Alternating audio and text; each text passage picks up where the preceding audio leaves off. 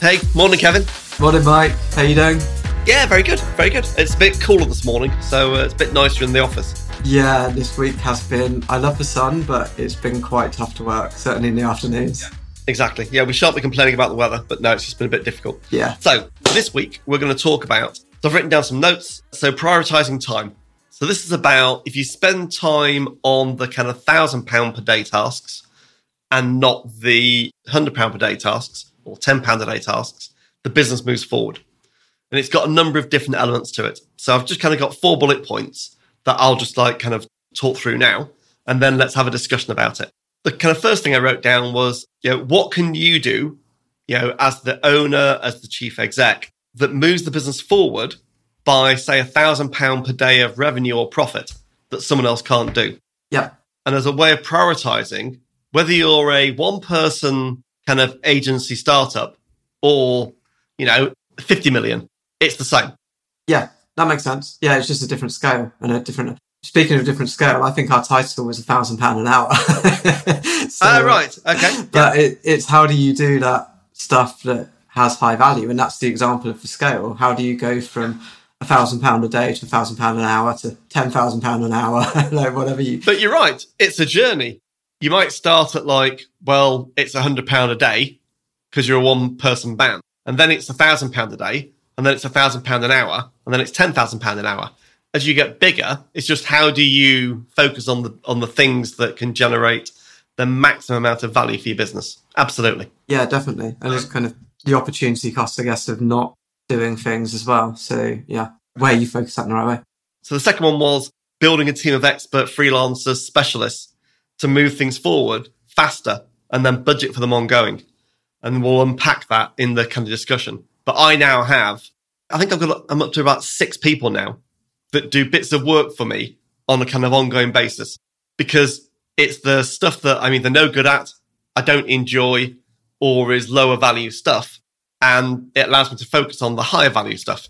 Yeah. The third thing is I wrote down kind of just like three phrases outsource, automate, or stop. Yeah. And again, we'll talk a lot about that because I think often as entrepreneurs, we drag ourselves into the weeds rather than stepping back and saying, can I outsource this because I need it? Can I automate it? Or should I just stop doing it because it's not adding any value?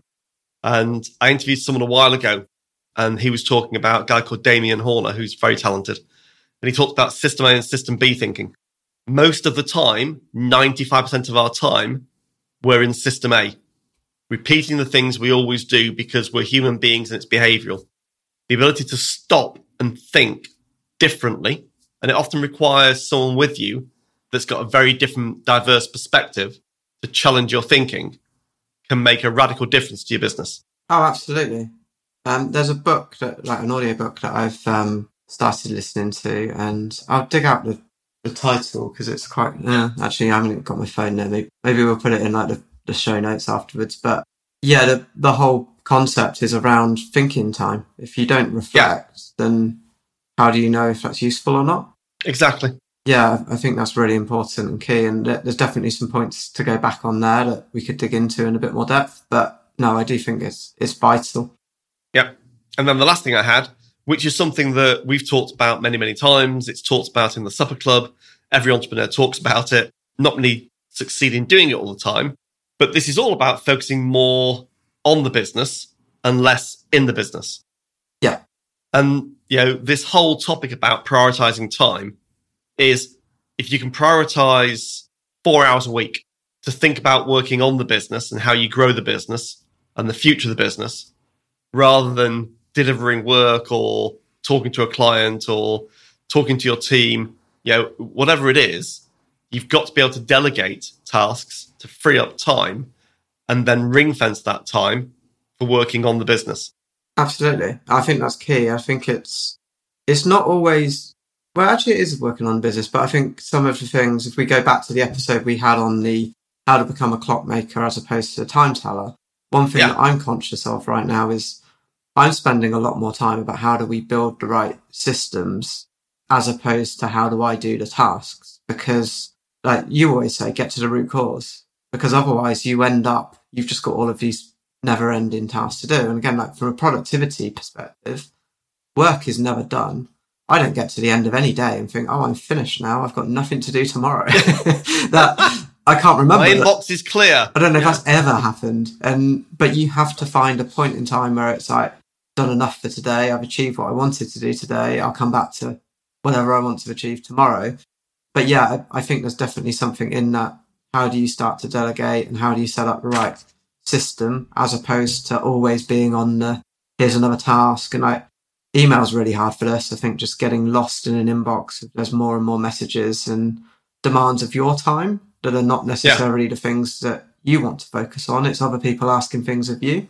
I think for me, that's actually the, the biggest thing for, for me this year personally of just like, how do you spend that time on building the engine as opposed to being a part of how that yeah. all works? And not even just building it, Kevin, but designing and building it. You know, spending time designing and building the right engine rather than constantly trying to fix something that's broadly broken is much more valuable. Yeah, absolutely. So, just kind of what's your experience of kind of like this whole topic? So, where have you got some examples of, you know, where you've shifted your time to the much higher value stuff and you've managed to find ways of automating or outsourcing or stopping the lower value stuff? Yeah, I think all of this is like an evolution, isn't it? It's not like I've cracked it now, but at the same time, I think I've evolved and I'm better at this than I used to be. I think email is one of those where I definitely used to be guilty of like my day is driven by my inbox and quite often it's even whatever's the last email I've received is the next thing I do. It's, it almost feels like I'm quite easy to manipulate in that way. Of yeah, yeah, yeah. If you just keep bugging me, I'll get it done. And I don't think that's the way I should operate. I think it should be very much what are my priorities. So actually just writing a list of these are the most important things to do this day. And then yep. I do that. And if someone's chased me five times, I don't care. They can chase me six or seven times. If it's not at the top of my to do list, I might, I probably would send them a polite holding message of, yes, I'll get back to you on this by a certain date or whatever. But I think for me, it's trying to take it out of that email and delegate. So, or, or at least there's a lot that can be taken from um, GTDs to get things done that I used to use yeah. quite a lot and still do to a certain extent. But I think when something comes into you, you make a decision over do you delegate it? If it takes two minutes or less, just do it. And if it takes longer and it's a bigger project, schedule it and maybe even map out key different milestones underneath making it happen. But I do also find there's a flaw in the system, certainly in the way that I've used it. Maybe there's people that are more efficient at this in the prioritization. Sometimes you can get lost in, got 100 tasks to do, where do I start? And if you start from the top and work your way down, you might not get to the most important thing. So it's it's back to I've showed this before on a previous episode, but oh, you got a frog out. You got your red frog. It's that eat that frog. What's the most important, most difficult thing of the day? Get that done first. Yeah. And my most successful days, or at least in my head, where I feel most satisfied with what I've done, are the days where I've done one thing really well and nailed it, as opposed yeah. to when I've done fifty to hundred things and felt maybe efficient, or I feel like I should be efficient. I I have that feeling of, uh, what have I really achieved today? I've just sent a load of emails. I used Absolutely. to get that. I go on flights and I kind of purposely, I knew if I got a flight on Friday, which hasn't happened for 18 months, um, yep. I would say almost let my emails pile up. And it's like, well, I've got a flight. I'm on a plane for a couple of hours. So I, I'll, in offline mode, send a load of emails out whilst on that flight. I'll get off the flight feeling quite smug and satisfied that, oh, I've cleared my inbox. This is great. And then yep. Monday morning, it's like I've got 72 emails because they've all replied to me. and I yep. think that comes back to the if you're always in task mode, yeah, that stuff does come back to you. But if you're in build a system mode and how do you delegate and make sure that the right people are looking at things, then it doesn't. Then it's you're you're trying to build a system and build in rules where it's not all of that has to come into you anymore. So it was yeah. like re-education of, okay, well, maybe I don't need every inquiry from our website to come into my inbox and all sorts of things like that. I mean, three simple things that I've done in exactly that vein is on Outlook, there's a really simple feature, which is just called work offline. So you just open Outlook. So I'm an Outlook user, always have been. And you just go to the tab, you hit work offline, email, and it just stops your emails coming in. So if I'm working on something, I just like say, well, I'm, I'm writing something, like I'm writing something at the moment. So email's an interrupt driven system. And the brain is very loves interrupts. It loves being interrupted to pick something up because it's a bright, shiny new thing. And there's always something bright and shiny that pops into your inbox. And if your inbox is always on, you wait for something to happen. You wait for an interrupt. And then you go, oh, someone's emailed me. Interesting. What's that? Yeah, what's that about? So just working offline is one tactic. Secondly, I use Trello. So I've got a little Trello board of like little Kanbans. And it's great because there are about probably 70 tasks in there, of which only 10 are actually really important. And I've just color coded them green and the rest are white. So those get done. And then the third thing is, is every, well, not every day, but most days, like I think like you as well, I'll sit down and look at the, the two or three days ahead and I'll plan in time and block it out my diary. So no one can book it because it's in Calendly, it's shown as being busy. And secondly, that's my focus time to do things. Like this morning, I've got a client meeting at 11 and uh, they've sent me some uh, data in advance. So I spent an hour this morning early on and that's all I've done. I've sat down, I've read it, I've written my notes, I'm prepared, and now I can move on to the other stuff that I'm doing. I think that scheduling is really important. I think for me, there's a few things that I use as like maybe just systems, tools, and I think from a calendar perspective, I color code my diary. So I have yellow as a task, and I normally try to break out my mornings so that I've got at least a couple of hours of thinking and doing time for the tasks that I need to do so that I can catch up. Green is phone calls, video calls, and I typically try to have most video calls in the afternoon, which isn't always possible, but in general, I've got control over that, and certainly if I've got a calendar link, it's only available for the afternoons. And then I've got, I think red is an in-person meeting and blue is personal activities, or I block out lunch as well, because sometimes that just gets filled up if I don't, if I don't do that. But I think that's useful. I use a tool called SaneBox, which helps to automatically filter my emails. So anything that's a newsletter straight away gets put into its own folder. Anything I'm CC'd in gets in, put in a separate folder because it's like, I should probably glance at it, but I don't need to pay that much attention. So like client Basecamp messages are a good example of normally the team takes care of all of that. So it's good to maybe exactly oversee it, but I don't need to really pay that much attention as long as it's not addressed to me. And yeah, I think those type of systems work quite well. I'm trying to think, there's another one with a calendar. One tip I had from a dinner, I went to a dinner with James Caan, who used to be on the Dragon's Den. One thing he said, which I thought was really useful, is every month, in hindsight, he reviews his previous month's calendar and scores the meetings that he had. And the reasons for that is in advance, you don't always know if that meeting is going to be a good one or a bad one. And I think as an entrepreneur, you're naturally optimistic and say, yeah, I'll meet with that person because yeah. this is, this is a, a good idea. But then you start to learn what are the trends of these kind of meetings that you have and are they good or bad? And he even started to color code, like actually, what are the a thousand pound an hour tasks versus the hundred pound an hour tasks? And then if you start to see that as a trend, you can start to figure out which ones do you delegate. And I think you can do it with your personal life as well. You can hire a cleaner, hire a gardener, whatever you want to. Like some of those tasks that if you if you enjoy gardening and it helps you to switch off and do it, but if you don't enjoy it, then spend your time doing something else that you work hard. So if that's a I don't know how much gardener would charge, but if it's a twenty pound an hour task and it's yeah. something that you really are dreading, then outsource it. Correct. Unless it's something that I mean, we talked about this as well about you know, creating relaxation time. Is that you know, if that's your way of relaxing, if gardening's a way of relaxing, then that's great because spending maybe you know if you're working from home these days, which obviously a lot of us are, spending an hour in the garden doing something, planting something, weeding something, if that allows you to switch out of a mode and then re-engage in another mode, then you know that's a really great and valuable thing to do but it's making the choice. The key thing here is about you've got to make a choice and you've got to focus on the high value added things that move your business forward.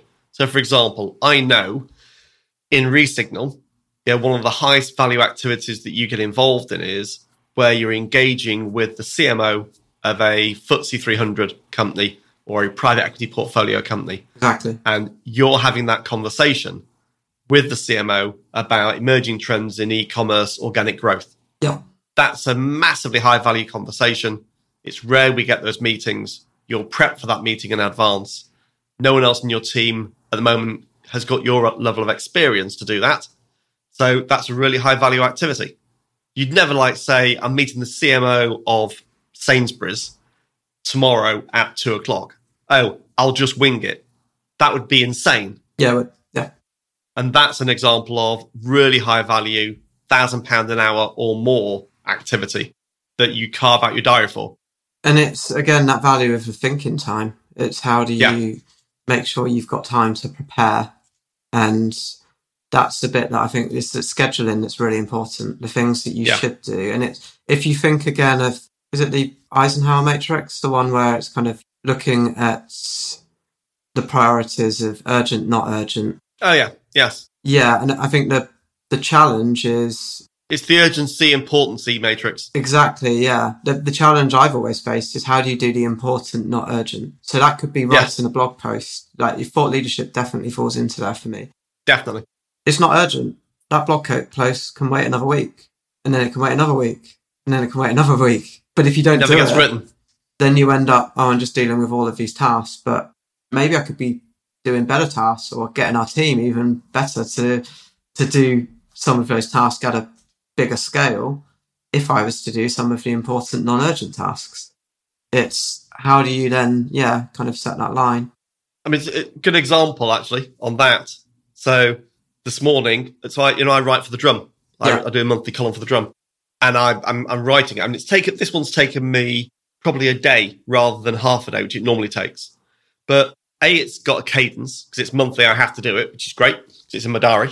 But B, it's important. It's not urgent, but it's definitely important to continue the thought leadership piece. Yeah. And, and thought leadership is a good example that when you're in that routine, I find writing really easy. When you're out of that routine, it's so hard to get back into it. So I think yeah. it's just keeping that consistency is really important. And you talked about Kevin with the team, almost setting because the team's getting bigger and bigger as we grow. If each person was tasked with just every three months write one high quality blog, then in a year, we'd have goodness knows how many. yeah. But a lot 60, 70, 80 blogs that'd be high quality. That's exactly what we just started doing because it's, again, it's how do you spread that load and bring everyone else up. And I think that's the key thing from a business owner perspective. It's not about how individually do you get better at your job 50% a year. It's about how do you make your team 10% better each. And if you can do that, you're going to get so much further forward that's the thing that I've learned. It's definitely not about I need to know absolutely everything about Google's algorithm and what's changed and network within the industry and etc. etc. and all things to every, everyone. Yeah, but the team between us, we need to have that. So absolutely. And the most important stuff, definitely, I need to find a way to filter that up so that I I'm still on the ball, but I don't need to know every single in and out because then I wouldn't be doing my job. So it's that prioritization. The quote I was going to say is that I had this at a conference from, um, can't remember his name, but the CEO of Graze.com. And he said, in order to grow by a third next year, you need to find a way to give up 33% of your job that you did last year. And I really like that. And it's kind of like, yeah, of course those numbers won't map up, but it like the the concept of you need to start yeah. to free up things that because it, it's it's that whole concept of what got you here won't get you there. You've got to always think about there's always a next level and how do you break through and get to it. Yeah. And that's, I think, a number of entrepreneurs, they struggle with breaking through the million pound barrier. And there's a good reason for that. You know, getting to a million pound of revenue. I wrote an article about this uh, about five years ago now. And there are very, very few entrepreneurial firms that get past a million pound of revenue because the entrepreneur, it's not they can't, but they find it very hard to free up 30% of their stuff they did last year to turn it into, I'm going to be 1.3 million, then I'm going to be 1.8 million, and then two and a half million. Because unless you free up your time and delegate and have very strong leadership team below you and great delivery people, it's impossible. And most entrepreneurs, the reason it gets to a million is because broadly, most entrepreneurs can sell probably in a year, maybe two, 300 Ks of the work. And so each year, you know, and then each year after like eight years of running a business, you churn. So clients churn. So you lose 200k, you sell 200k, and you stand still and you get to about a million. And it's the leaky bucket. And that's why they don't get past a million. Yeah, exactly. Yeah. I think there's an argument here, in fact, of how do you, quite a lot of the work that I do, most of the work that I do is unbillable. So it's kind Yeah. of how do you take your workload from being a thousand pound an hour to zero, but in a way that actually you know, maybe in terms of capital, like real value that you're building in terms of the business, as opposed to revenue. That's much more valuable. And I think that's actually how do you maybe sacrifice yourself in terms of your own output, but build up your team so that across the board they're really strong. And we're at that point now within Resignal of, you know, I mean, you've been the key kind of sales lead for many years, and that's now transitioning. We now have multiple people that are engaging with clients that you don't often know and building proposals and winning work. Exactly. And frankly, from their side, it's not really me they want to talk to. It's the team. Who's who are Yeah. the people that are doing the work that there'll be faith and confidence that they're the ones that will get results. So if I can help the team in order to do great work, it's actually a stronger pitch as well. Yeah. So you become the coach. And that's all about prioritizing time, prioritizing time to coaching rather than doing it because, oh, and most people say, well, it'll take me twice as long to explain it to someone. I'll just do it myself. And one of my tips would be if you ever hear yourself in your mind saying that, stop. Yeah. If you can teach someone to fish, they'll feed themselves forever. Yeah. And that's our job. As leaders, our job is to help people develop and then they'll do great work for us and others as they grow in their own lives. Yeah. I mean, I'm vegetarian, so I'm quite difficult with that one, but, but otherwise, yeah, I, I get this. If you can teach someone to grow parts and veg. sweet potatoes, Yeah, yeah, there you go. um, yeah, exactly. but um, but no, it works. So yeah, no, I think the other story I was going to tell actually, this is for a friend of mine. I think he knew someone that had a meeting with Jay Z in New York. They went to this meeting. They were in the penthouse suite and having a good meeting, and then they heard something upstairs, and this guy was just like, "Stairs, that's weird," and uh, Jay Z was like, "Oh yeah, no, there's someone that lives above," and it's like, "Wait, I thought we were in the penthouse suite." He's like, we are in the penthouse suite, but there's another penthouse suite above that. And the point of the story was there's always another level, and there's always, always somewhere else level. that you can get to. And you, once you think you've made it and you've cracked it, you haven't. You can go further. There's more that you can do. You just need to change your mindset and just think about how do you get through that first point to the next point. And that's the whole thing with Yeah. the one million a year revenue sounds massive, and then you do it, and then you're like, wait, why aren't we at two? And then it's Exactly. yeah, etc. And five, ten, hundred. How do you just keep thinking about who do we need to hire, who do we need to bring in? And I think that's the thing. It's just you need to grow, but also let go. And I think that's Yeah. kind of what we're talking about here is how do you let go of the stuff in some cases that certainly from an entrepreneurial perspective, we've had clients in the past that they might have paid us 200 quid a month when we got started. And now it's like, well, really, we want clients that are paying us 10 grand a month. So we're always looking at, okay, well, we worked hard to get here. I don't want to turn that down because that's where we come from. You actually have to because that's it's all about growth and You it's do. about how do you take yourself on that journey that means that you are in a again you, you can still be humble with it but it's just this is what we're good at and this is where we excel and here's our focus so i think it's just being really important and strict over what's that best use of your time and who do you want to be where do you want to go and how are you going to get there Is that your kind because we're about at time? Is that your kind of summary of the this whole topic about how do you spend time on the thousand pound an hour task? I think it is. Yeah, I think that's the key thing. It's if you've got that plan and that vision and you know where you're going, it's so much easier to say no. And I think that's that's the thing. If like the point we said before, work is never done, but you just need to know where you draw the line and what you say no Yeah. to. And if you can do that, then you can focus and really put your effort into what you want to say yes to. So the other, uh, my kind of summary, just a practical tip again for people that are listening, because I can, I can almost like hear people's voices now saying, "Well, that's great if you've got money, because yeah, you can delegate stuff and you can prioritize thinking time over doing time. But what do I do if I'm a startup? What do I do if I'm a one man band, one person band? What you do is you spend the first year or 18 months honing your craft, being with your clients, delivering great work, building your reserves. The key thing is don't keep paying yourself whatever you earn. Keep building your reserves. And after 18 months, two years, you might have a pot of 10, 20, 30,000 pound in reserve that's free cash to invest.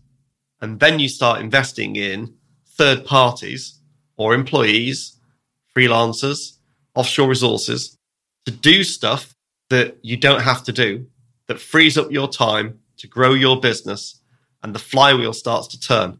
Yeah, you learn to delegate. Like I used to do admin and finance at the weekends, which I wouldn't advise, but it's Yeah. what you need to do in the early stages. And if you can do that and then bring in a bookkeeper or an accountancy or whatever you need, then yeah, of course you delegate that. That's not my strength, but you can't afford to do everything at first. You just need to find at different levels where you can delegate. And ultimately, I think you end up finding people that are better than you and more passionate about those tasks than you will be. And it takes Yeah. you forward.